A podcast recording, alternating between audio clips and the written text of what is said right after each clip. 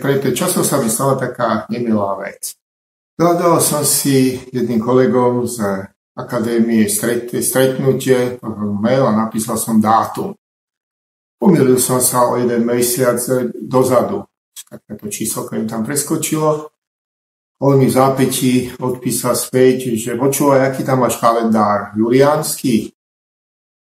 V tom som si tak uvedomil, či ľudia vedia, aký je rozdiel medzi juliánskym a gregoriánskym kalendárom, ktorý používame dnes.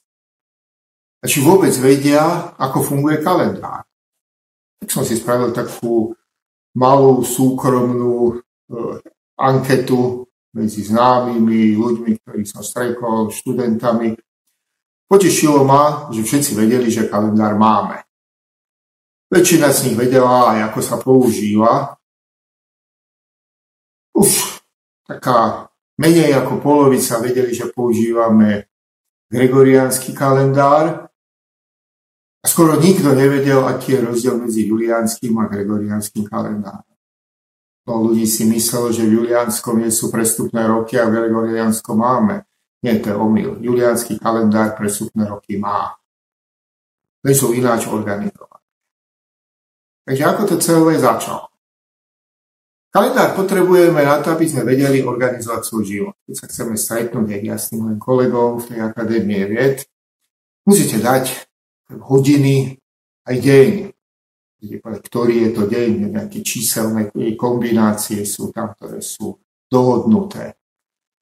Najmä keď chcete spravovať veľkú ríšu a neviete sa dohadovať ad hoc cez telefón, tak potrebujete skutočne dopredu vedieť si stanoviť deň, kedy sa vám stretnú armády, umelci alebo politici. To sa stalo v Rímskej ríši, kde už pred našim letopočtom si uvedomovali potrebu tohto spoločného kalendára pre celú ríšu rímsku. Bol to Julius César, ktorý roku 46 pred našim letopočtom kodifikoval kalendár, a to tak, že rozdelil rok na 12 mesiacov a striedajú sa počty dní v každom mesiaci, tak aby vyšiel celkový počet dní na rok tak, aby sa Zemegula vrátila do toho istého bodu, aby sa rok s rokom stretol, jak sa hovorilo u nás. No a toto je problém, pretože ten počet otočení Zemegula okolo svojej osy nevidie celistý počet krát na jeden obeh okolo Slnka. Toto už museli Rimania vedieť, oni to určite niekde nezmerali, ale vedeli to možno od Grékov, Gréci to vedeli možno od nejakej staršej kultúry. Čiže Zemegula počas obehu okolo Slnka, aj také veci sa staroveku vedeli, sa otočí okolo svojej osy 365 krát a štvrť, a jednu štvrtinu. Takže podľa tohto kalendáru každý štvrtý rok sa pridá jeden deň. Čiže normálne máme 365 dní a každý štvrtý rok máme 366 dní. Ten rok sa pridá vo februári. Máme 29. február. Práve tohto roku sme mali 29. februára, kedy boli voľby. Čiže aspoň si budeme pamätať za 4 roky, keď bude prestupný rok, čiže tie voľby majú byť znovu. No a ďalšia vec je, ako vznikli tie dni. Takže ešte keď Julius Cezar na počty dní na jednotlivé mesiace. Keď Julius Cezar, keď už ten kalendár kodifikoval, no nevymyslel, ale váhou svojej osobnosti kodifikoval, tak si jeden mesiac práve v polovici pomenoval Júl, po svojom mene Julius. A tomu dal 31 dní. Jeho nástupca bol Augustus, tak druhý mesiac bol August, no aj môže mať menej dní ako Júl, tak ten má tiež 31 dní. No našťastie nebol až tak veľmi ješitný tento Augustus a nemal 32 dní alebo 33 dní, ako by sa to niekomu mohlo stať. Takže toto vydržalo dlhé roky. Každé 4 roky sa pridáva jeden deň. Medzi tým sa aj zabudlo, že Zemegula obieha okolo Slnka, že sa točí, prišlo stredovek, pádom ríše rímskej po roku 460, kedy starovek začína stredovek. Počas celého stredoveku s týmto kalendárom vydržali. Na začiatku novoveku, v 16. storočí, už ľudia veľmi presne videli, že to nesedí. Najmä, kde bol problém v zime, zimný slnovrat. Tam už ľudia túžobne očakávajú, kedy sa slnko zase začne vychádzať skôr a skôr na nový rok, okurací krok na tri krále, o krok dále. Čiže túžobne čakali, kedy to príde a malo to prísť v okolí Vianoc, ono sa to celé posúvalo, nesedelo. To bol veľký problém.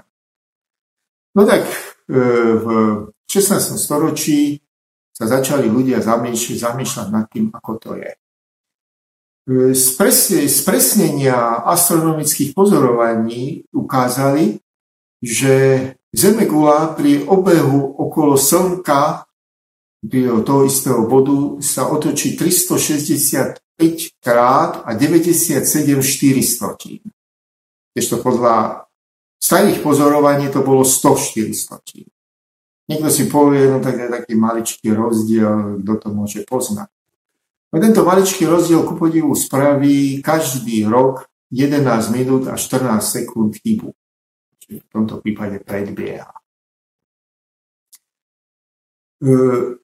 Keď si to preberieme na drobné medzi 100 a 400, znamená, že za 400 rokov musíme pridať 100 dní navyše, čiže 100 prestupných rokov mať, ale podľa spresnených meraní to bolo 97 400, to znamená, za 400 rokov musíme pridať 97 dní.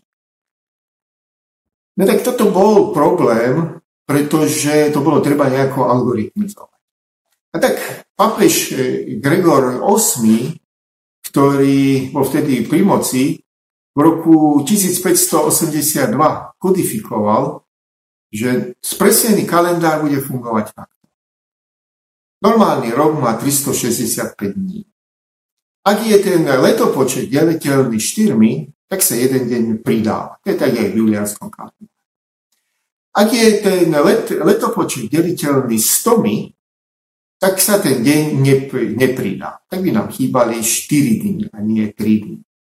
Preto, ak je ten letopočet deliteľný 400, tak sa ten deň pridáva. Toto sa stalo len dvakrát.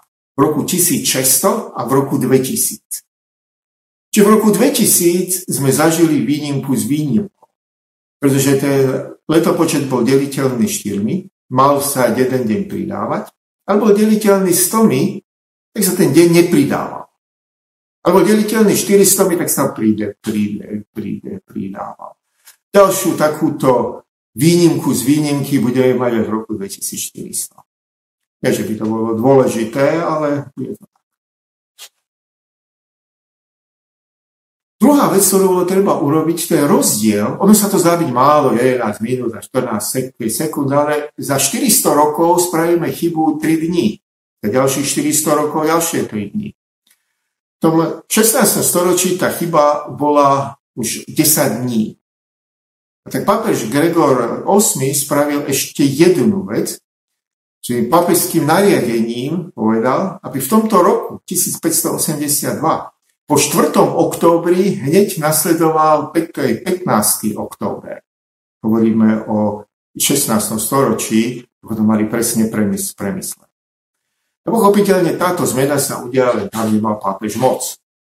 V českých ostatných krajinách sa zavádzala postupne. Napríklad územie Slovenska prijalo túto zmenu v roku 1587, čo pomerne skoro.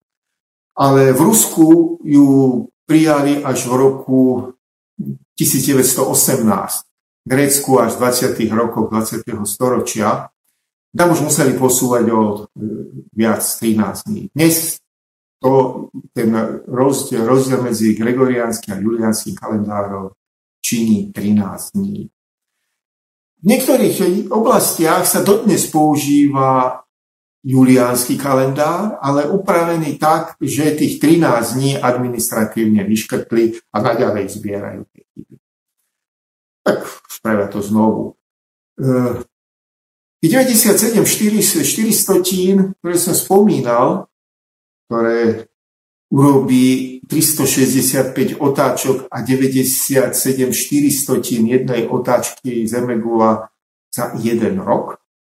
Rok to znamená, že sa vráti, to je časový úsek, kedy sa zemegula vráti do toho istého bodu priestoru, vzťahnuté na vzdialené. Čiže 97 400, ono to nie je celkom presné, je to trošičku menej, ale tá chyba je tak maličká, že ten jeden deň navyše príde až za nejakých 3300 rokov.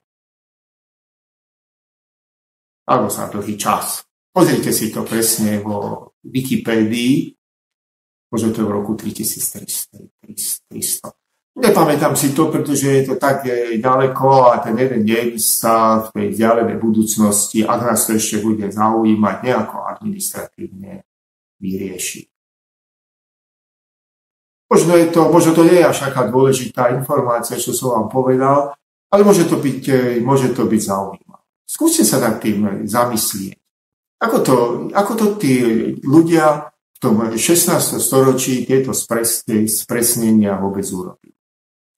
Ak neviete ako na to, pozrite si Wikipédiu, internet, knižky, potom je popísaná spústa kníh.